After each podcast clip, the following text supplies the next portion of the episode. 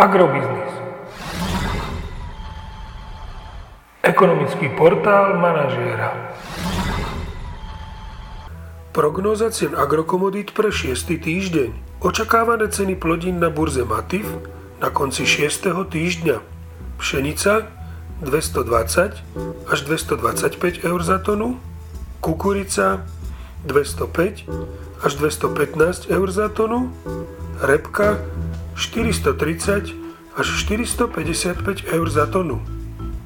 Cena jatočných ošípaných by sa mohla vzhľadom na minulomesačnú cenovú korekciu smerom nadol pohybovať v intervale 1,20 až 1,26 eur za kilogram jatočnej hmotnosti. Očakávané priemerné nákupné ceny mlieka na Slovensku skorigované na reálny obsah mliečných zložiek. Február 33,5 eur za 100 kg, marec 33,55 eur za 100 kg, a apríl 33,80 eur za 100 kg. Na slovenských čerpacích staniciach sa v najbližších 7 až 10 dňoch očakáva rast cien pohonných hmôt.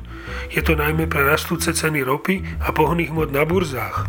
Ceny benzínu Natural 95 by mohli vzrásť o 2 eurocenty za liter na úroveň 1,265 tisícin eur za liter a ceny nafty by mohli vzrásť rovnako o 2 eurocenty na úroveň 1,125 tisícin eur za liter. Podrobnejšie informácie nájdete v aktuálnej prognóze na portáli Agrobiznis.